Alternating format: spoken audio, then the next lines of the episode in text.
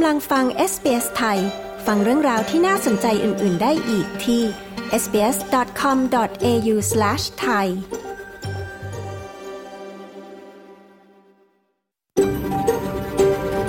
SBS A world of difference You're with SBS Thai on mobile, online and on radio คุณกำลังฟัง SBS ไทยทางโทรศัพท์มือถือ ออนไลน์ และวิทยุ เราขอรำลึกถึงเจ้าของดั้งเดิม ของดินแดนที่เรากำลังออกอากาศในวันนี้ SBS ไทยขอแสดงความเคารพ ต่อชาววรันเจรี วอยเวอรัง จากชาติคูลิน และต่อผู้อาวุโสทั้งในอดีตและปัจจุบัน และเรายังตระหนักถึงเจ้าของดั้งเดิม จากดินแดนชาวอบอริจิน และชาวเกาะช่องแคบทอร์เรสทั่วประเทศ ที่คุณกำลังรับฟังเราในวันนี้ด้วย สวัสดีค่ะ คุณกำลังฟังรายการ SBS ไทยนะคะ ในวันจันทร์ที่ 15 มกราคม พุทธศักราช 2567 คริสตศักราช 2024 กับดิฉันชลดากรมยินดีค่ะ เรากำลังออกอากาศสดนะคะ จากห้องส่งที่เมืองเมลเบิร์น ประเทศออสเตรเลียค่ะ ฟังตัวอย่างรายการวันนี้กันก่อนค่ะ AI is being used to um, to kill people based on their data footprint. We know that uh, AI is used by many militaries around the world. ในอนาคตข้างหน้านะคะ เราอาจจะมีหุ่นยนต์นักฆ่าในการทำสงครามค่ะ แต่เรื่องนี้ยังคงไม่มีการควบคุมนะคะ ฟังเสียงเรียกร้องของผู้เชี่ยวชาญด้านนี้กันค่ะ ตัดสินใจก็ทำงานเก็บเงินเพื่อจะเรียนต่อค่ะ แล้วพอจู่ๆก็รัฐบาลประกาศเปลี่ยน strategy ก็ก็ใจเสียไปนิดนึงแผนต่างๆที่เคยคุยแล้วเคยศึกษาทาง migration agent ไว้บ้างแล้วครับเดี๋ยวก็ต้องวางแผนใหม่หมด รัฐบาลออสเตรเลียนะคะ ประกาศจะปฏิรูปการรับผู้อพยพย้ายถิ่นเข้าออสเตรเลียเร็วๆนี้ ฟังความคิดเห็นคนไทยค่ะ ที่ชีวิตอาจจะต้องเปลี่ยนไป หากรัฐบาลเปลี่ยนกฎใหม่ ตอนนี้ไปฟังสรุปข่าวที่ออสเตรเลียกันก่อนค่ะ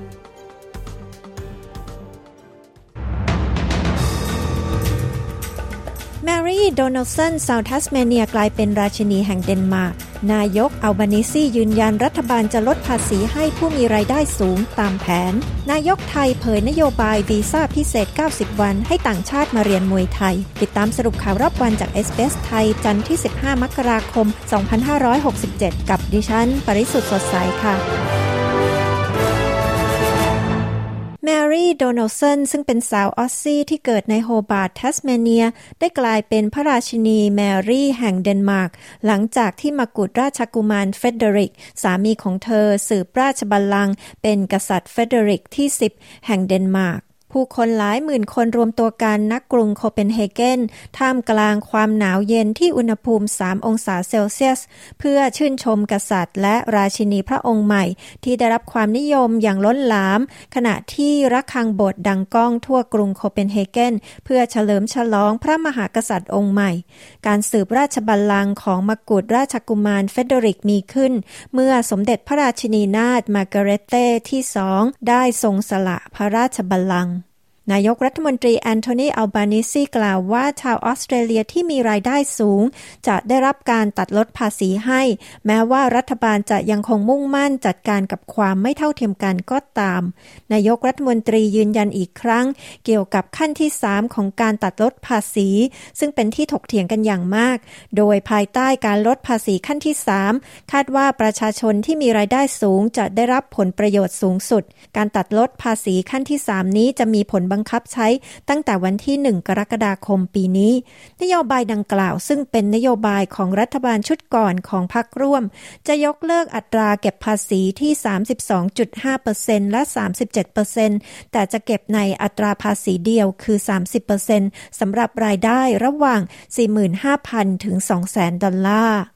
จะมีแคมเปญใหม่ด้านสุขภาพทางเพศที่จะเผยแพร่ไปตามแอปพลิเคชันหาคู่หลักๆ ทั้งหมด เพื่อพยายามรณรงค์ให้คนหนุ่มสาวในออสเตรเลีย เข้ารับการตรวจเชื้อท่ามกลางสถิติที่สูงขึ้น ของโรคติดต่อทางเพศสัมพันธ์ รัฐมนตรีสาธารณสุขมาร์คบัตเลอร์ได้เปิดตัวแคมเปญ Before Play อย่างเป็นทางการ เมื่อวันอาทิตย์ที่ผ่านมา ซึ่งส่งเสริมให้ประชาชนช่วยกันหยุดการแพร่ระบาดของโรคติดต่อทางเพศสัมพันธ์ ด้วยการตรวจเชื้อ และมีเพศสัมพันธ์อย่างปลอดภัย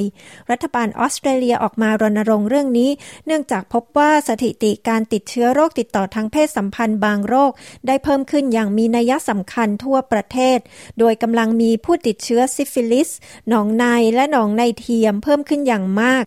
นายกรัฐมนตรีไทยเผยนโยบายวีซ่าพิเศษ 90 วันให้ชาวต่างชาติมาเรียนมวยไทย พร้อมจะขยายไปยังซอฟต์พาวเวอร์ประเภทอื่นด้วย นายกรัฐมนตรีไทยเศรษฐาทวีสินระบุว่า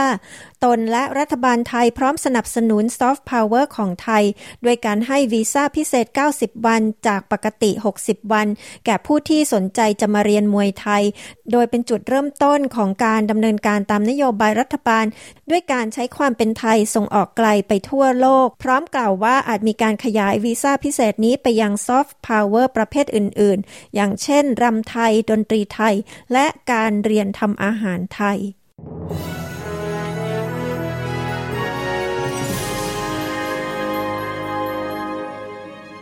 มาดูอัตราแลกเปลี่ยนเงินตราระหว่างประเทศในวันนี้นะคะ 1 ดอลลาร์สหรัฐแลกเป็นเงินไทยได้ 34 บาท 95 สตางค์ 1 ดอลลาร์ออสเตรเลียแลกเป็นเงินไทยได้ 23 บาท 48 สตางค์ 1 ดอลลาร์ออสเตรเลียแลกเป็นเงินดอลลาร์สหรัฐได้ 67 เซนต์ค่ะ พยากรณ์อากาศทั่วฟ้าออสเตรเลียสำหรับวันอังคาร 16 มกราคมวันพรุ่งนี้ ที่เพิร์ธพรุ่งนี้จะมีแดดจ้าเป็นส่วนใหญ่ อุณหภูมิสูงสุด 35 องศาเซลเซียสค่ะอดิเลดท้องฟ้าจะมีเมฆบางส่วน อุณหภูมิสูงสุด 34 องศา เมลเบิร์นพรุ่งนี้ท้องฟ้าจะมีเมฆบางส่วน อุณหภูมิสูงสุด 30 องศา โฮบาร์ตพรุ่งนี้จะมีแดดจ้า อุณหภูมิสูงสุด 29 องศา แคนเบราจะมีฝนโปรยอุณหภูมิสูงสุด 23 องศา ซิดนีย์จะมีฝนโปรยอุณหภูมิสูงสุด 26 องศา บริสเบนจะมีฝนโปรยอุณหภูมิสูงสุด 28 องศา ดาวินพรุ่งนี้จะมีพายุฝนตกหนัก อุณหภูมิสูงสุด 31 องศาเซลเซียสค่ะทั้งหมดนี้คือสรุปข่าวรอบวันจากเอสเปสไทย จันทร์ที่ 15 มกราคม พุทธศักราช 2567 ดิฉัน ปริสุทธ์สดใส รายงานค่ะ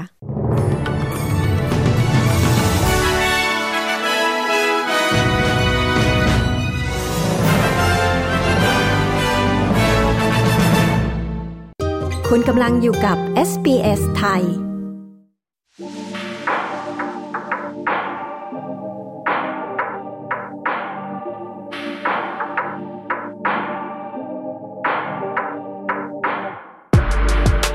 ที่บริเวณชายหาดที่ออสเตรเลียนะคะ มีสิ่งมีชีวิตมากมาย ที่เป็นอันตราย และอาจทำให้เสียชีวิตได้ค่ะ ช่วงนี้ก็เป็นฤดูแมงกระพุนชุกชุมเช่นกันนะคะ มีรายงานว่าพบแมงกระพุนอิรุคันจิ แถวเมืองแคนส์พบหมึกบูริงที่ซิดนีย์และเพิร์ธพบแมงกระพุนหัวขวดในที่ที่ไม่เคยพบมาก่อน ผู้เชี่ยวชาญออกมารณรงค์ค่ะให้ทราบถึงอันตราย และวิธีลดความเสี่ยงที่จะถูกต่อย คุณเอ็ดวีนากินแนนผู้สื่อข่าวของ SBS มีรายละเอียดเรื่องนี้นะคะ ดิฉันชลดากรมยินดี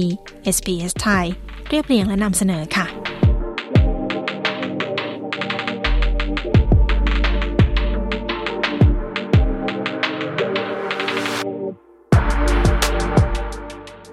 แมงกระพุนอิรุคันจิ มีขนาดเพียงประมาณเล็บมือแต่สามารถสร้างความเจ็บปวดได้อย่างสาหัส รองศาสตราจารย์เจมี่ซีมัว นักวิจัยทางทะเลจากมหาวิทยาลัยเจมส์คุกทราบเรื่องนี้ดีค่ะ ราะเขาเคยถูกแมงกระพุนอิรุคันจิต่อยมาก่อน There's a time lapse, usually around about 20 to 30 minutes, and then you go from going, yeah, yeah, yeah, I feel all right, to nausea, vomiting. ในเวลาประมาณ 20-30 นาที คุณจะรู้สึกคลื่นไส้ อาเจียนอย่างหนัก ปวดอย่างรุนแรงไปทั่วร่างกาย รู้สึกได้ถึงความผิดปกติที่เกิดขึ้น ผิดปกติไปอย่างรุนแรง ความเจ็บปวดนี้จะเพิ่มมากขึ้น และจะทุเลาลง แต่แล้วจะเพิ่มระดับขึ้นไปอีก จากนั้นจะทุเลาลงจนคุณคิดว่าจะไม่แย่ลงไปกว่านี้ แต่แล้วความเจ็บปวดจะรุนแรงเพิ่มขึ้นไปอีกระดับหนึ่งศาสตราจารย์ซีมัวกล่าว แมงกระพุนโปร่งแสงตัวเล็กๆ นี้นะคะ มักจะอยู่บริเวณตอนเหนือของรัฐควีนสแลนด์ มันมีหนวดเป็นประกายระยิบระยับ สามารถต่อยได้ประมาณ 150 ถึง 200 ครั้ง เหยื่อส่วนใหญ่มีอาการเจ็บปวดแสนสาหัส มีอาการทางจิตเล็กน้อย ที่เรียกว่าอาการอิรุคันจิ เป็นเวลาหลายชั่วโมง มีประมาณ 20%ของผู้ที่ถูกต่อย ต้องเข้ารับการรักษาในห้อง ICU เนื่องจากปัญหาเกี่ยวกับหัวใจ อาการปวดในบางราย รุนแรงมากถึงขั้นโคมา่า และมีผู้เสียชีวิตจากแมงกระพุนอิรุคันจิแล้ว 2 รายในออสเตรเลีย แต่ผู้เชี่ยวชาญกล่าวว่าตัวเลขที่แท้จริงอาจมากกว่านี้แมงกระพุนอิรุคันจินะคะมากับกระแสน้ำร้อน ซึ่งจะพัดไปทางชายทะเลตอนเหนือของออสเตรเลียในฤดูร้อน เช่นเดียวกับแมงกระพุนกล่อง ซึ่งฆ่าชีวิตไปแล้ว 80 ราย ตั้งแต่มีการบันทึกจำนวนผู้เสียชีวิต ด้านรองศาสตราจารย์ซีมัวกล่าวว่า การพัดพาของแมงกระพุนอาจเปลี่ยนแปลงได้ค่ะ เนื่องจากสภาพภูมิอากาศเปลี่ยนแปลง There seems to be more and more people being stung around the Fraser Island area, uh, and historically, when you look at the numbers of มีคนถูกต่อยบริเวณไฟเซอร์ไอแลนด์มากขึ้น และหากเราดูตามบันทึกตัวเลข มีผู้ที่ถูกต่อยเพิ่มขึ้นในบริเวณตอนใต้ใน 15-20 ปีที่ผ่านมา แต่ข้อมูลก็ยังไม่ชัดเจนนัก ซึ่งเป็นการยากในการที่จะจัดการ สิ่งที่เรารู้คือฤดูกาลแมงกระพุนนานขึ้นอย่างมากในบริเวณแคนส์ย้อนไปเมื่อทศวรรษ 1960 ฤดูกาลแมงกะพรุนมีประมาณ 1 เดือนหรือ 1 เดือนครึ่ง แต่ตอนนี้ฤดูกาลเริ่มตั้งแต่เดือนพฤศจิกายน และพบได้ไปจนถึงเดือนเมษายน หรือเดือนพฤษภาคม รองศาสตราจารย์ซีมัวอธิบาย ดรลีแอนเกิร์ชวิน นักวิทยาศาสตร์ วิจัยแมงกะพรุน จากมหาวิทยาลัยทัสเมเนีย กล่าวว่า ไม่พบคนที่ถูกแมงกะพรุนอิรุคันจิ ต่อยบริเวณน่านน้ำตอนใต้นานมากแล้ว และเรื่องการอพยพของแมงกะพรุนนั้นก็ซับซ้อนมาก We've been getting irukandji stings at Fraser Island since at least the 1950s. เราไม่พบเหตุแมงกะพรุนอิรุคันจิต่อยที่เฟรเซอร์ไอแลนด์ตั้งแต่ทศวรรษที่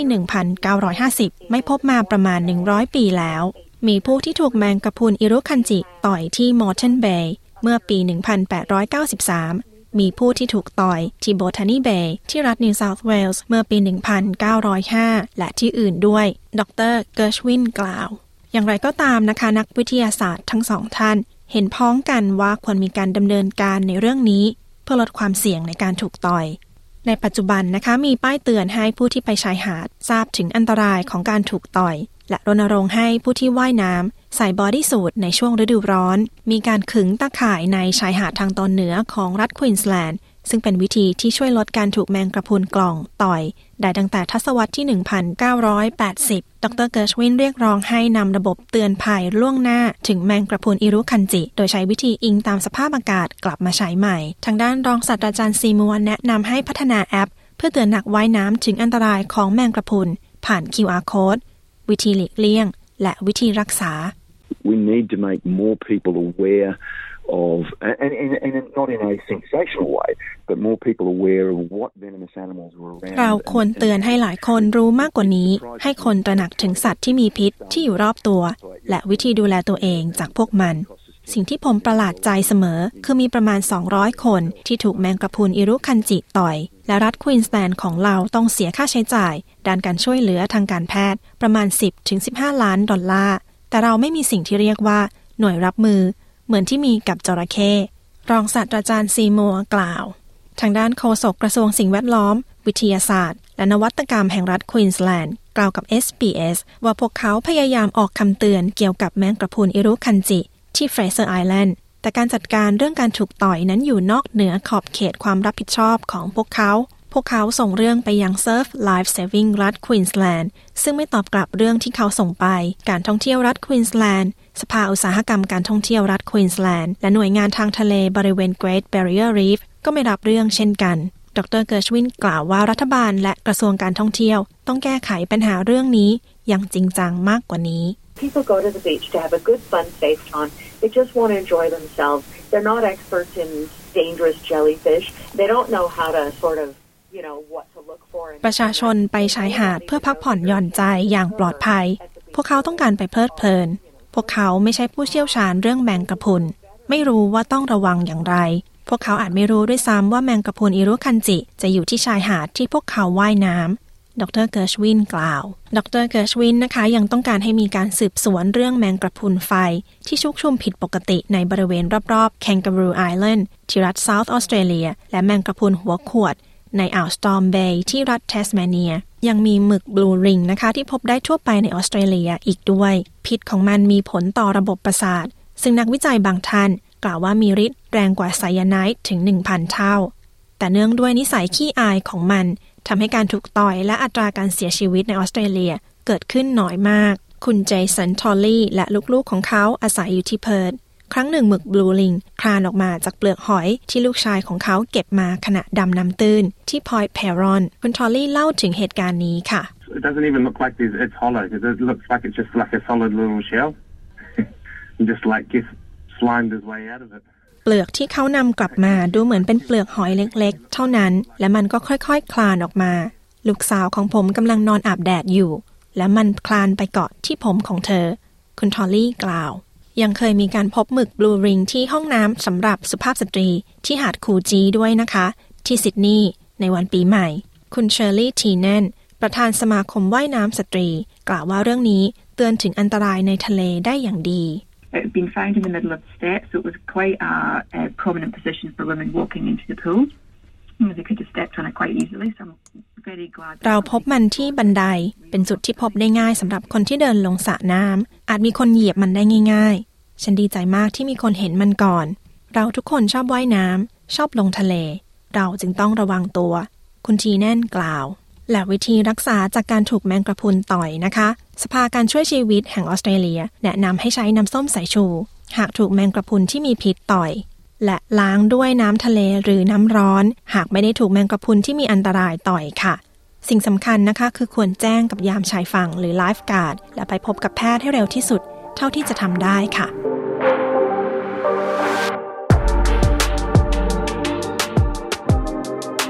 ที่จบไปนั้นคือแมงกระพุนที่มีพิษร้ายแรงในออสเตรเลีย และวิธีรักษาหากถูกต่อยนะคะ โดยคุณเอ็ดวีนากินแนนดิฉันชลดากรมยินดี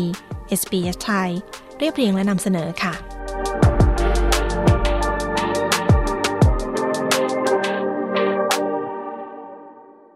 คุณกำลังอยู่กับ SBS ไทย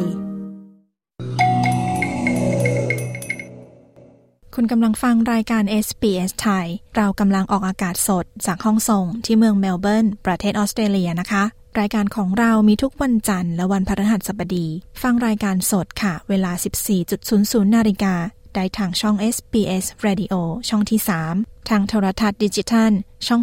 303 หรือผ่านแอป SBS Audio นะคะ รายการย้อนหลังค่ะ อยู่ที่เวลา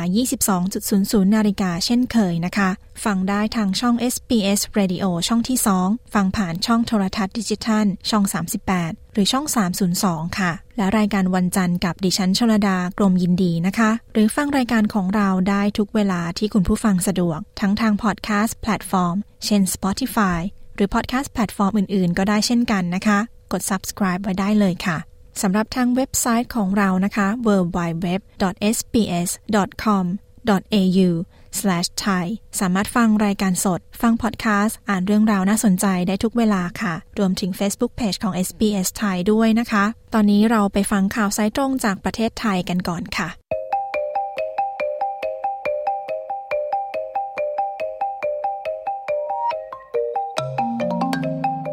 ข่าวสายตรงจากประเทศไทยประจำวันจันทร์ที่ 15 มกราคม พุทธศักราช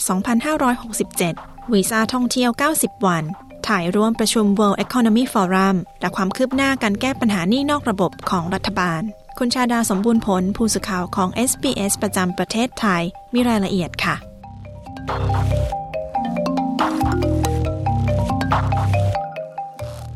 สวัสดีค่ะ คุณชาดา สวัสดีคุณผู้ฟังที่เคารพทุกท่านค่ะ รายละเอียดเรื่องวีซ่าพิเศษ 90 วันสำหรับนักท่องเที่ยว กรณีซอฟต์พาวเวอร์มวยไทย มีที่มาที่ไปอย่างไรคะวีซ่าพิเศษ 90 วันสำหรับนักท่องเที่ยว เป็นจุดเริ่มต้นของความคิดเรื่องการขับเคลื่อนงานซอฟต์พาวเวอร์มวยไทยค่ะ นายพิมลศรีวิกรที่ปรึกษานายกรัฐมนตรี ที่เดินหน้าขับเคลื่อนซอฟต์พาวเวอร์เกี่ยวกับมวยไทย ระบุว่าก่อนหน้านี้ได้มีการประชุมคณะอนุกรรมการขับเคลื่อนอุตสาหกรรมด้านกีฬา และได้ข้อสรุปมาว่า ซอฟต์พาวเวอร์มวยไทยนั้นสามารถทำได้ทันที เริ่มจากการทำวีซ่าพิเศษ เพิ่มเวลาให้กับนักท่องเที่ยว ที่จะมาเรียนมวยไทย สามารถอยู่ในประเทศไทยได้จากเดิม 60 วัน ขยายเพิ่มเป็น 90 วัน พร้อมทั้งเตรียมให้นักมวยนั้นออกไปขุดทอง ด้วยการเป็นมวยไทยในต่างประเทศ จะได้มาสอบกับกรมการพัฒนาฝีมือแรงงาน แล้วก็รับใบประกาศนียบัตรเป็นครูมวย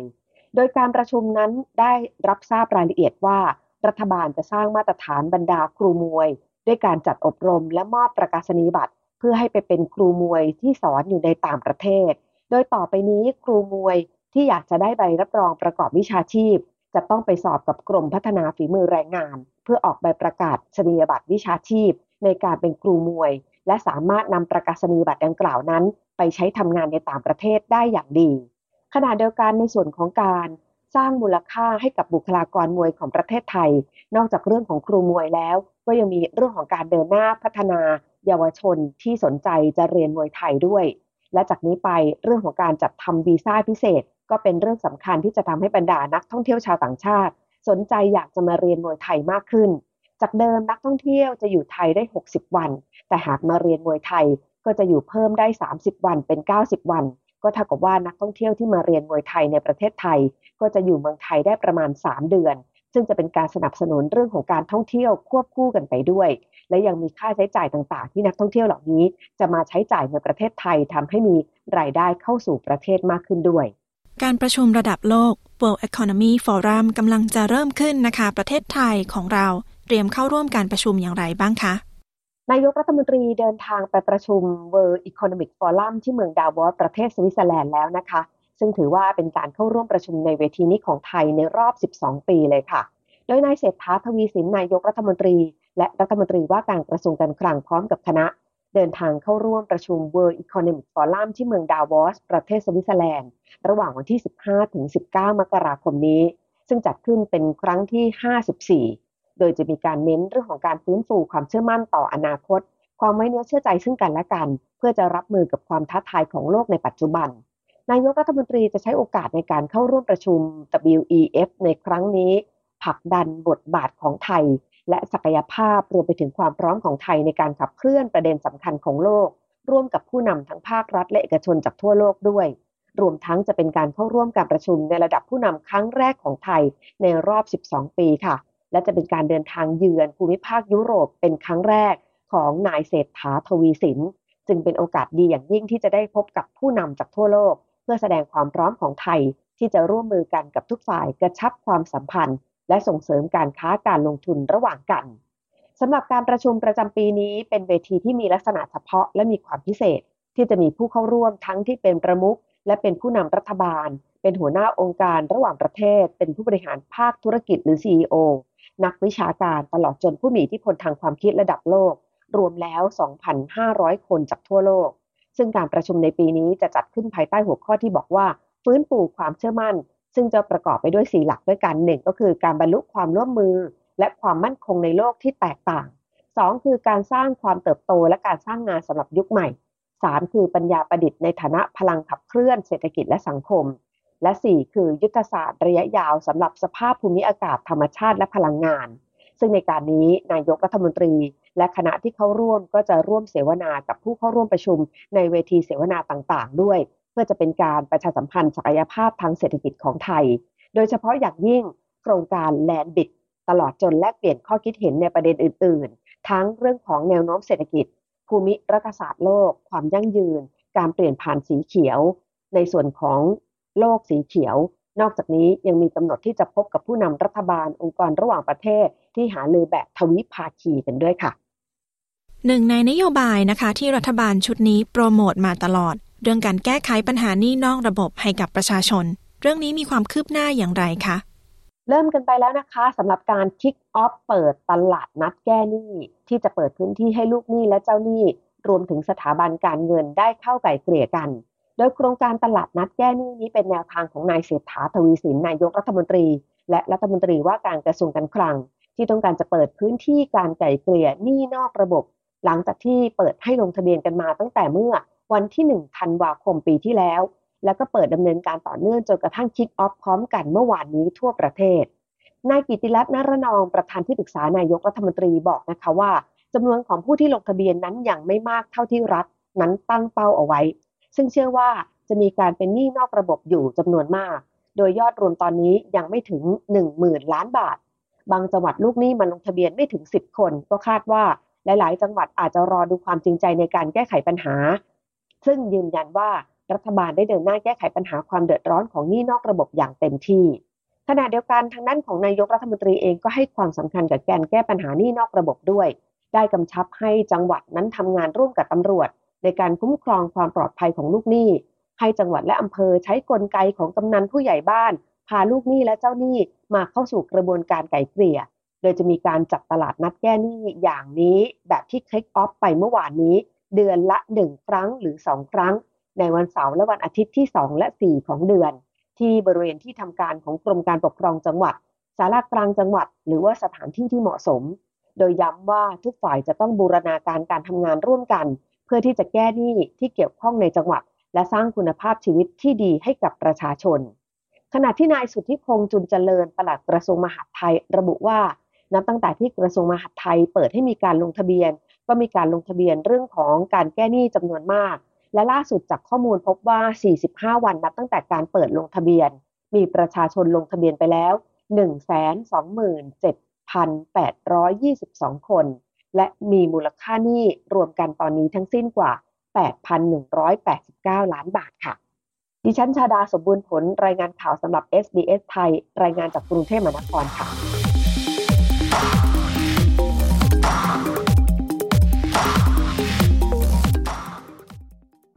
SBS SBS SBS SBS SBS SBS Radio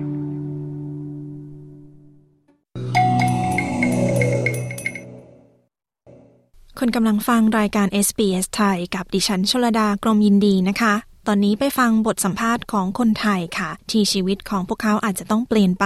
หากว่าออสเตรเลียเปลี่ยนกฎใหม่ ตามแผนปฏิรูปการรับผู้อพยพที่ประกาศเมื่อปลายปีนะคะ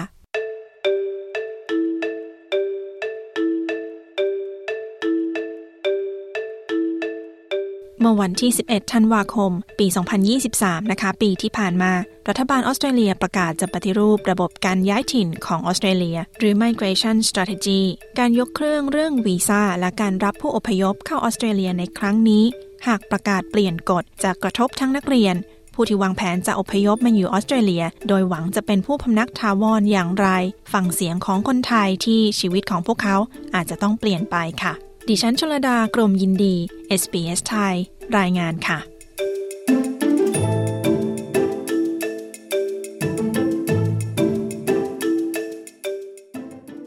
ตอนนี้เราก็อยู่กับคุณจูลี่นะคะ สวัสดีค่ะ สวัสดีค่ะ จากเรื่องที่มีคนพูดถึงกันมากเลยตอนนี้เรื่องยุทธศาสตร์การย้ายถิ่นนะคะ migration strategy คุณจูลี่เข้าใจเรื่องนี้ยังไงบ้างคะว่าจะมีการเปลี่ยนแปลงอะไรบ้าง ค่ะ ก็จากที่ตามข่าวมานะคะ ก็คือว่าที่เปลี่ยนแปลงเนี่ยก็คือจะมีการขอ PR หรือว่าการเข้ามาเรียนที่เนี่ยยากขึ้นค่ะ ทั้งในเรื่องของการเพิ่มคะแนนภาษา แล้วก็ลดระยะเวลาในการให้วีซ่าหลังจากเรียนจบลงอะคะอ่าตอนนี้คุณจูลี่อยู่ที่ออสเตรเลียด้วยวีซ่าอะไรคะ ค่ะ ตอนนี้ก็อยู่ที่ออสเตรเลียด้วยวีซ่าโควิดค่ะอ๋อแล้วก็มี plan จะเรียนต่อค่ะ เรื่องนี้ถ้าเกิดว่าเขาทำจริง ๆ เนี่ย มันจะกระทบกับคุณจูลี่ยังไงบ้างคะเออกระทบมากเลยค่ะ เพราะว่ามี plan จะเรียนต่อประมาณเดือนกรกฎาปีนี้ค่ะ คือขอ offer มหาลัยไปหมดแล้ว แล้วก็กำลังจะจ่ายเงิน แล้วเสร็จแล้วก็มีประกาศออกมาพอดีก่อนวันที่จะจ่ายเงินนะคะว่า ถ้าอายุ35เนี่ย จะ ขอ 485 หลังจากเรียนจบไม่ได้ ซึ่งแพลนของตัวเองก็คือตอนเนี้ยอายุ 35 แล้วกำลังจะเรียนต่อปริญญาโทค่ะอืมก็เลยทำให้ตอนนี้ยังตัดสินใจไม่ได้ว่าจะทำยังไงต่อดีระหว่างเรียนต่อหรือว่ากลับไทยค่ะอืมโอเค เรื่องอายุนี่ก็เป็นเรื่องที่อ่าหลายคนจะกระทบมากเลยนะคะ ตอนแรกที่คิดว่าจะเรียนต่อหลังจากที่อยู่วีซ่าโควิดเนี่ย เพราะว่ามาที่นี่เราชอบหรือว่ายังไงคะ ช่วยเล่าให้ฟังหน่อยได้ไหมคะ ค่ะ ก็จริงๆมาที่นี่ตั้งแต่ปี 2020 ค่ะ เป็นวีซ่า working holiday แล้วก็เปลี่ยนเป็นวีซ่าโควิดค่ะ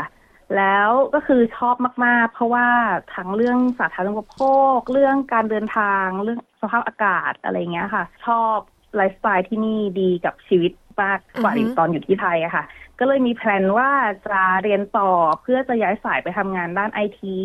อเรียนจบก็จะมีวีซ่าให้อยู่ต่อตอนแรกเนี่ยที่รัฐบาลประกาศจะเป็นให้วีซ่าห้าปีอะค่ะ เพื่อถ้าเรียนด้านสเต็มก็เลยตัดสินใจก็ทำงานเก็บเงินเพื่อจะเรียนต่อค่ะ แล้วพอจู่ๆก็รัฐบาลประกาศเปลี่ยน strategy เนอะว่าจะให้คนที่เรียนต่อเนี่ย ปริญญาโทเหลือสองปีในการได้ graduate visa อะไรเงี้ยค่ะ ก็ก็ก็ใจเสียไปนิดนึง แล้วพอเปลี่ยนเป็นอายุ ไม่เกิน 35 ด้วยก็เลยแบบว่ายากที่จะตัดสินใจยังไงอะค่ะ เพราะว่าแผนจริงๆอะอยากได้ PR ก็คือเรียนจบทำงานแล้วก็ขอ PR ประมาณนี้ค่ะ อืมก็คือแพลนมาแล้วมาที่นี่เราก็ชอบ ก็เลยวางแผนใช่ระยะยาวที่จะอ่าที่จะขอ PR เพื่อที่จะเป็นผู้พำนักถาวรอยู่ยาวๆไปเลยอย่างนี้ใช่ไหมคะใช่ค่ะ แล้วตอนนี้ก็คือ plan ก็อาจจะเปลี่ยนณตอนนี้ณ moment ที่เราคุยกันเนี่ย มีแนวโน้มที่จะตัดสินใจไปในทางไหนคะเอ่อ แนวโน้มก็คืออยากรอดูตัว strategy จริง ๆ ที่เป็นรายละเอียดชัดเจนอีกทีหนึ่งอะค่ะ ก่อนเพราะว่าที่ดูรายละเอียดเนี่ยเขาให้เหตุผลว่าที่เปลี่ยนจากอายุจาก 50 ตอนแรกวีซ่า graduate เนี่ยจะให้อายุไม่เกิน 50 ใช่ไหมคะแล้วเปลี่ยนเป็น 35 เนื่องจากว่าคนที่จะทำขอ PR ได้เนี่ยเขาให้อายุไม่เกิน 45 อันนี้คือเหตุผลที่เขาใส่มา แต่จริง ๆ ก็เลยดูมันไม่สมเหตุสมผลนะคะ เพราะว่าอายุจาก 50 ลดมาเหลือ 35 แต่วีซ่า PR ขอได้ถึง 45 อย่างเงี้ยมันมันไม่มันไม่สอดคล้องกันอืมแล้วก็อีกอย่างหนึ่งก็คือ ถ้าเป็นการเรียนระดับปริญญาโทหรือปริญญาเอกอะค่ะ คนส่วนใหญ่จะค่อนข้างอายุเยอะกว่าอืมปกติอยู่แล้ว เพราะว่าต้องมีเหมือนมีประสบการณ์ทำงาน หรือเพื่อจะเรียนให้เชี่ยวชาญมากขึ้นอะไรอย่างเงี้ยค่ะ ก็ถ้าเกิดว่าเป็นการเปลี่ยนอายุเนี่ย ก็จะทำให้แบบคนที่จะตัดสินใจมาเรียนที่ออสเตรเลียน่าจะลดลงเยอะมากๆเลย เพราะว่าด้วยเงื่อนไขตัวเนี้ยค่ะ อืมแล้วมีคนใกล้ตัวที่มีปัญหาเดียวกันแบบนี้ไหมคะมีค่ะ มีเพื่อนที่รู้จักเนี่ยเขามาเรียนเมื่อปีที่แล้ว เมื่อปีต้นปี 2023 แล้วเขามาด้วยเนื่องจากว่ารัฐบาลประกาศว่าจะเรียนด้านไอทีเนี่ยจะได้วีซ่าอยู่ต่อ 5 ปี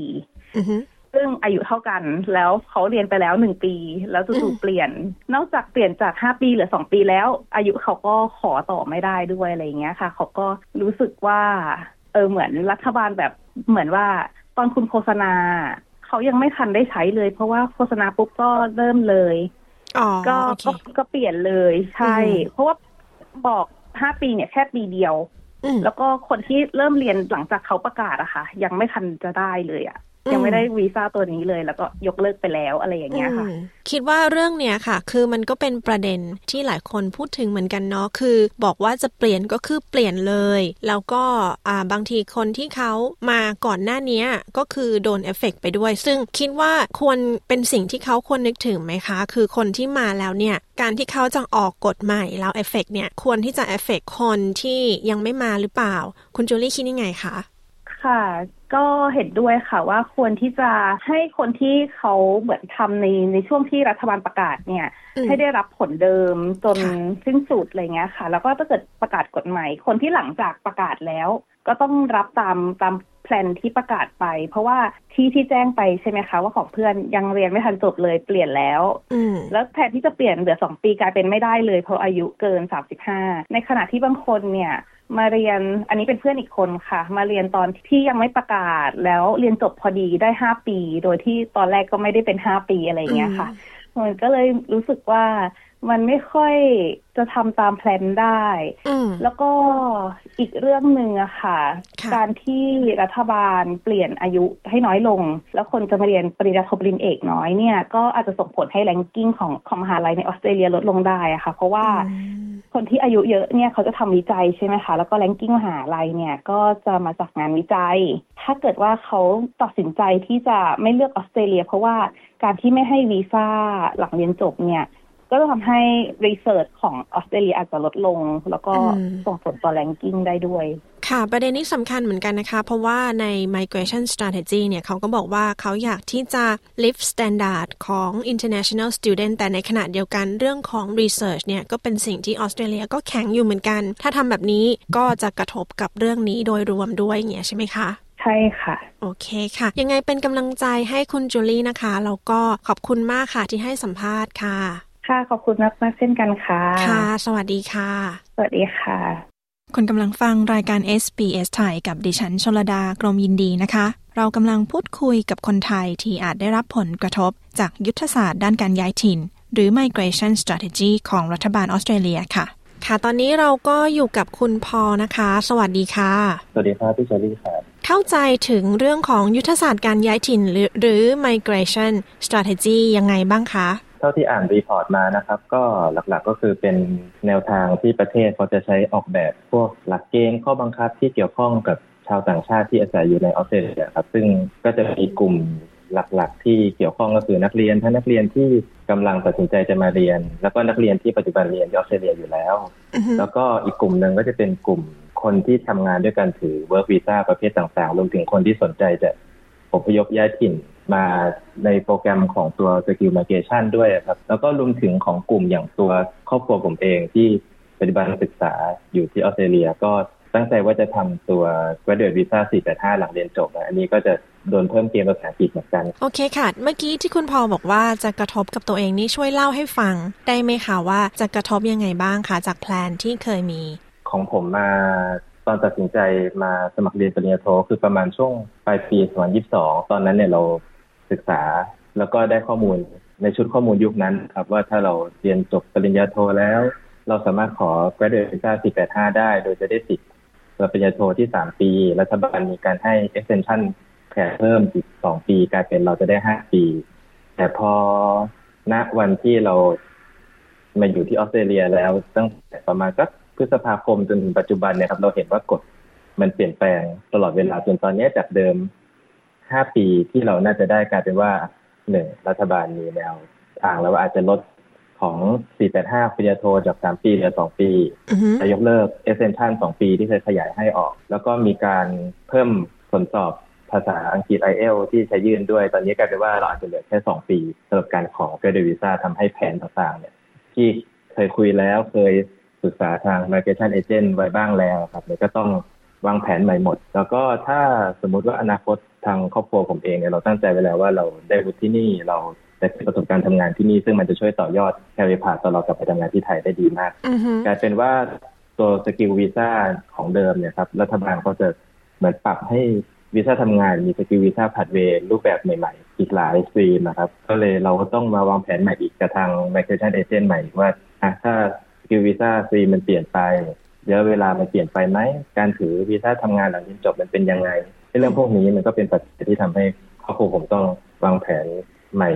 อีกรอบหนึ่งครับ ซึ่งมันก็มีการคุยกับ application agent มันก็มีค่าใช้จ่ายด้วยในทุกๆครั้งที่บอกว่าทั้งครอบครัวนี่คือ มีคุณพ่อแล้วก็คู่ครองนะคะแล้วก็มีลูกด้วยมีมีลูกใช่ครับ ก็คือภรรยามาเรียนปริญญาโทที่นี่ผมถือวีซ่าผู้ติดตามปริญญาโท แล้วก็ลูกก็ถือวีซ่าติดตามเหมือนกันครับ อืมโอเค ก็คือจะกระทบกันทั้งครอบครัวไปหมดเลย จากที่เคยวางแผนมา อ่าใช่ใช่ก็ต้องเปลี่ยนปรับเปลี่ยนตามระเบียบปัจจุบันที่เขาจะออกมา แล้วนอกจากตัวคุณพอเองแล้วเนี่ยค่ะ มีคนใกล้ตัว หรือคนรู้จักที่ที่เขาได้รับผลกระทบแบบเดียวกันไหมคะ ผมทำเพจนะครับ ก็มีน้องๆที่ไทยหลายคนที่สนใจจะมาเรียนต่อที่ออสเตรเลียเขาก็ถามมาว่าถ้ามันมีตัว s t r a t e g y นี้ใหม่ออกมา แล้วมันจะกระทบกับเขาอย่างไรบ้าง ผมให้คำแนะนำว่าสำหรับคนที่สนใจจะมาเรียนที่ออสเตรเลียนี่หนึ่งก็คือ ขอให้ดูว่าหลักสูตรที่เขาสนใจจะมาเรียน มันมีการเพิ่มเกณฑ์ของทดสอบภาษาอังกฤษไอเอลไหมนะครับเขาปรึกษากับ education agent ที่เขาคุยอยู่นะครับ ด้วยความที่อ่าเขาออกมาเป็นเรื่องที่แบบดูจริงจัง คือแบบว่าเขาจะรีฟอร์มปฏิรูปกฎหมายเรื่องการรับคนเข้ามาในออสเตรเลียเนี่ยนะคะ คิดว่าทำไมกระทรวงคนเข้าเมืองและการอพยพย้ายถิ่นเนี่ย immigration เนี่ยนะคะทำไมเขาถึงอยากที่จะปฏิรูปคะก็ ความคิดเห็นส่วนตัวของผมเองนะครับ ที่อ่าน report มาผมเห็นคำหลาย ๆคำที่น่าจะเป็นปัจจัยสำคัญคำแรกก็คือคำว่า permanent temporariness นะครับ หรือแปลเป็นไทยก็คือ ผู้อยู่อาศัยชั่วคราวอย่างถาวรนะครับคำที่สองก็เป็นเรื่องของ integrity หรือความซื่อตรงของธุรกิจการศึกษาคำที่สามก็เป็นเรื่องของ productivity ของระบบ skill migration ปัจจุบันนะครับ เดี๋ยวกลับไปที่คำแรกคำแรกใน permanent temporary ที่มามันเกิดมาจากว่า รัฐบาลเขาบอกว่ามันมีนักเรียนจำนวนไม่น้อยนะหลักหมื่นคนที่ใช้วิธีที่ได้อยู่อาศัยและทำงานในออสเตรเลีย เป็นระยะเวลานานด้วยการเรียนหลักสูตร หลักสูตรหนึ่งพอเรียนจบก็สมัครวีซ่านักเรียนเรียนอีกหลักสูตรหนึ่งต่อไปเรื่อยๆ จนมีการทำที่เขาเรียกว่าเป็นวีซ่าฮอปปิ้งครับก็คือทำให้เขาสามารถใช้สิทธิ์ในการอยู่อาศัย แล้วก็ทำงานในออสเตรเลียได้ในระยะเวลานาน ซึ่งเขามองว่ามันก็จะกระทบกับ อุตสาหกรรมการศึกษาในภาพรวมของประเทศครับในส่วนอีกอันหนึ่งก็คือคำว่า integrity หรือความซื่อตรงด้วย visa hopping เนี่ยนักเรียนไม่สามารถทำได้เองอยู่แล้ว มันจะต้องมีผู้ให้ความช่วยเหลือ stakeholder ในอุตสาหกรรมการศึกษาครับเช่นสถาบันการศึกษาบางแห่ง education agent บางแห่งนะครับ ที่ให้ความช่วยเหลือนักเรียนในการทำ visa hopping เหล่านี้ครับ ตรงนี้นี่มันก็เป็นปัญหาเหมือนกันนะคะ เพราะว่ามันก็มีหลายคนที่มาถึงแล้วก็ต่อวีซ่าไปเรื่อยๆ แล้วก็เลือกโรงเรียนที่เอาง่าย ๆ ว่าก็คือไม่ได้เคร่งในเรื่องของการเรียนแล้วนับ attendance ตรงนี้นี่มองว่าเป็นปัญหาที่ทำให้เขาอยากที่จะ reform หรือปฏิรูปใช่ไหมคะ มองว่าเป็นปัจจัยหนึ่งครับผม เพราะว่าในภาพรวมเนี่ยมันทำให้ พอ stakeholder ในอุตสาหกรรมการศึกษาเนี่ยไม่ได้ทำหน้าที่ได้อย่างสุจริตนะครับ มันก็กระทบกับคุณภาพของอุตสาหกรรมนี้ในภาพรวมด้วยครับ ส่วนหนึ่งนะครับที่ผมมองก็คือเป็นในกลุ่มของคนทำงาน ซึ่งก็จะถือตัว skill visa ครับ ผมมองว่า เหมือนออสเตรเลียเขามองว่าระบบ skill migration เดิมเนี่ยมันไม่ได้สร้าง productivity กลับคืนมาให้ เศรษฐกิจของประเทศได้อย่างเต็มที่ครับ เพราะว่าเพราะอย่างเขามีการระบุเองว่าในปีที่ผ่านมามีคนอพยพย้ายถิ่นมากกว่าห้าแสนคนนะครับ ซึ่งถึงขนาดมีคนย้ายมาห้าแสนคน แต่ก็ทำให้ประเทศนี้ยังมีความขาดแคลนแรงงานทักษะในหลาย ๆ อุตสาหกรรมอยู่ ที่เราเห็นทั้งใน report ในข่าว ประเทศก็ยังคงขาดแคลนแรงงานในด้านสำคัญเช่นด้านวิทยาศาสตร์ด้านเทคโนโลยี วิศวกรรม การแพทย์การศึกษา สายช่างสายเทศด้านการก่อสร้างออสเตรเลียเองก็ยังมีการขาดแคลนแรงงานทักษะอยู่เขาเลยน่าจะมองว่าระบบตัว skill visa เดิมนี่มันควรที่ต้องมีการปรับปรุงค่ะแล้วตอนนี้เนี่ยค่ะ คุณพอมีการวางแผนใหม่หรือว่ามีการคิดทบทวนว่าจะอยู่ที่นี่ต่อไปอย่างไรหรือว่าจะกลับเมืองไทยตอนนี้มีแผนไปในทางไหนคะ ก็จากที่เคยคุยกับ Migration Agent ไปบ้างแล้วนะครับ แผนเดิมก็คือตอนนี้เราก็ เรียนแล้วก็ถือวีซ่านักเรียนอยู่แล้วพอเราเรียนจบแล้วเราต้องการที่จะทำงานเก็บประสบการณ์ในวิชาชีพตามคุณที่เราจบมา เราก็จะไปสมัครตัวของเรียนวีซ่า 485 นะครับ แล้วก็ใช้ช่วงเวลาระหว่างนั้น เก็บประสบการณ์สร้างโปรไฟล์แล้วพอถึงเวลาที่เราต้องการที่จะทำงานต่อไปก็เราก็จำเป็นที่ต้องไปถือวีซ่า work visa แล้วก็หรือ skill visa รูปแบบต่าง ๆ ครับ ซึ่งของเดิมนี้ตัว skill visa มันก็เป็นรูปแบบหนึ่งแต่ถ้าตัว migration strategy ตัวนี้ออกมา แล้วมีการบังคับใช้ภายในปี 2024 เป็นต้นไปเนี่ยครับ ตัว skill visa pathway นี่มันจะเปลี่ยนแปลงไปค่อนข้างมากครับซึ่งข้อมูลตรงนั้นมันยังไม่ได้ประกาศออกมา ยังไม่ได้มีกฎหมายมีหลักเกณฑ์ข้อปฏิบัติอะไรออกมา ซึ่งตรงนั้นเนี่ยถ้าถึงช่วงเวลาที่เราเรียนใกล้ใกล้จะจบแล้วเนี่ย ก็ทางผมเองก็จะต้องอัปเดตข้อมูลแล้วก็ปรึกษากับทาง migration agent เพิ่มเติมในการครับว่าตัว skill visa รูปแบบใหม่เนี่ยในในวุฒิที่ทางแฟนผมเรียนจบมา ในวิชาชีพที่แฟนผมทำงานอยู่เนี่ย มันจะไปเข้า skill visa pathway ตรงไหนได้บ้างก็ต้องปรึกษาผู้เชี่ยวชาญเพื่อให้ได้ข้อมูลที่ถูกต้องที่สุดครับ ยังไงเป็นกำลังใจให้นะคะครับขอบคุณนะครับค่ะ ขอบคุณมากนะคะที่ให้สัมภาษณ์ค่ะ ขอบคุณค่ะค่ะ สวัสดีค่ะ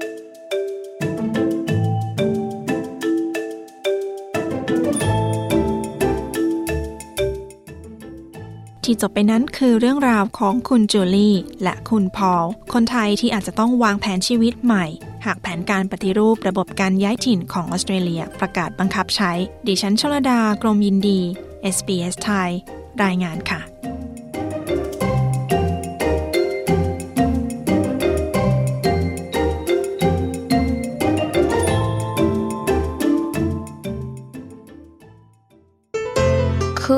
กำลังฟัง SBS Thai You're listening to SBS Thai คุณกำลังฟัง SBS ไทยกับดิฉันชลดากรมยินดีค่ะ การที่เราตัดสินใจเดินทางมาอยู่ที่ออสเตรเลียนะคะ นับว่าเป็นการตัดสินใจครั้งใหญ่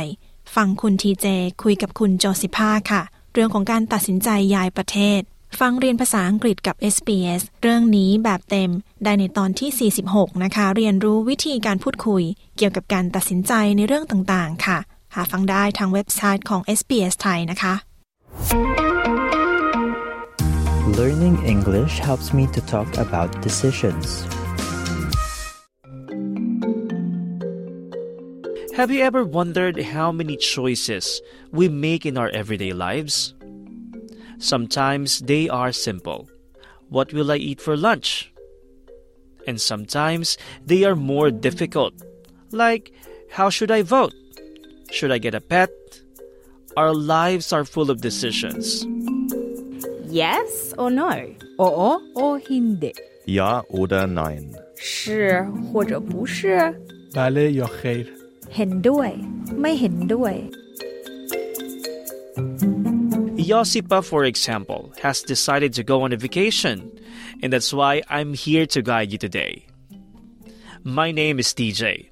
and today we'll practice how to talk about decisions. A decision is a choice or selection that you make after thinking about different possibilities. So when Josipa asked me to be your host, I was excited at first. Then I began to feel unsure. I had second thoughts about it because English is not my first language. And I was afraid that I might disappoint you. If you are having second thoughts, it means that you are changing your mind or starting to feel unsure about the decision you have already made. It's like questioning if you made the right choice or if there might be some better choice you should have made. But now I'm here. I think I've made the right choice. So let's begin with Claire and Alan as normal. Imagine it's a busy morning in the city. Claire and Alan decide to take a break from work and step outside during their lunchtime to discuss the decisions they made for their upcoming holidays. I've made up my mind. I'm visiting Uluru this year. Have you figured out where you'll be going? I've settled on driving the Great Ocean Road. I've never done it. Me neither. I entertained that idea as well, but ended up making a snap decision because I found a great deal. Lucky you. I opted for a short trip because of my budget. I kept my options open until the very last minute, hoping to find a great holiday package deal like you have, but I didn't, so. Both Claire and Alan talk about their holiday decisions. But we can use the same phrases in a lot of everyday situations. Let's hear them again. First, Claire said, I've made up my mind. If you have made up your mind, you've finally decided on something after thinking about it for a while. It's like when you considered all your options and chosen what you want to do or choose. When you say the word options, it refers to the choices or alternatives that are available for a particular decision or situation. And if you want to ask someone if they had decided on something, you can say,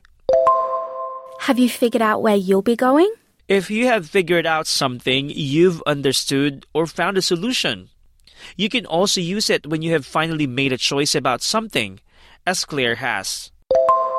Have you worked it out yet? This means the same thing. It's like checking if they have figured out a problem or a puzzle. Alan has also figured out where he will be going.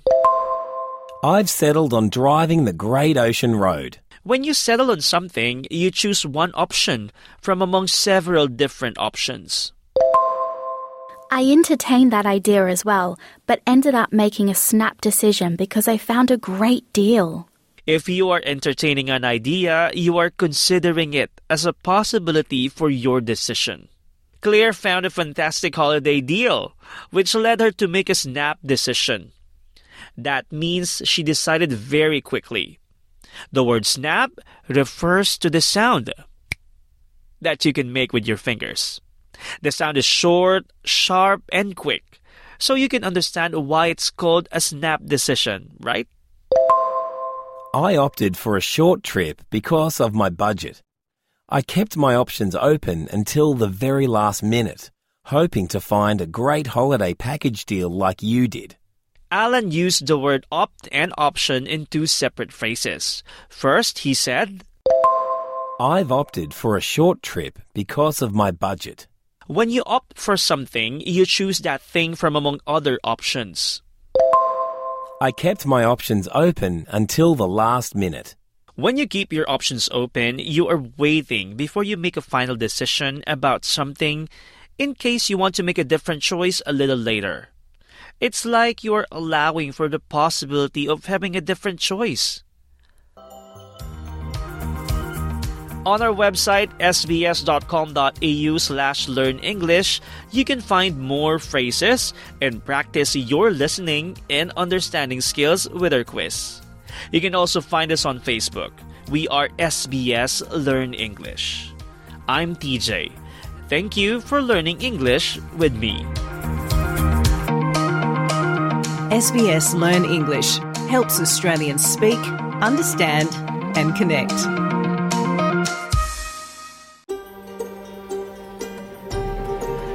SBS ไทยทางโทรศัพท์มือถือ ออนไลน์ และทางวิทยุ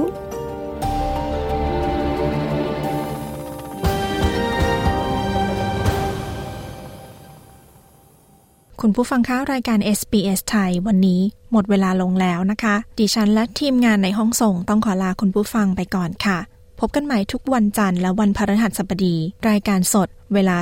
14.00นาฬิกา รายการย้อนหลังเวลา 22.00 นาฬิกาตามเวลาของเมืองซิดนีย์และเมลเบิร์นนะคะ หรือสามารถฟังทางพอดแคสต์แพลตฟอร์ม หรือทางเว็บไซต์ www.sbs.com.au thai ได้ทุกเวลาค่ะและรายการทุกวันจันทร์กับดิฉันชลดากรมยินดีนะคะ ขอบคุณทุกท่านสำหรับการติดตามรับฟัง พบกันใหม่ในวันจันทร์หน้านะคะ สวัสดีค่ะ ต้องการฟังเรื่องราวน่าสนใจแบบนี้อีกใช่ไหม ฟังได้ทาง Apple Podcast Google Podcast Spotify หรือที่อื่น ๆ ที่คุณฟัง podcast ของคุณ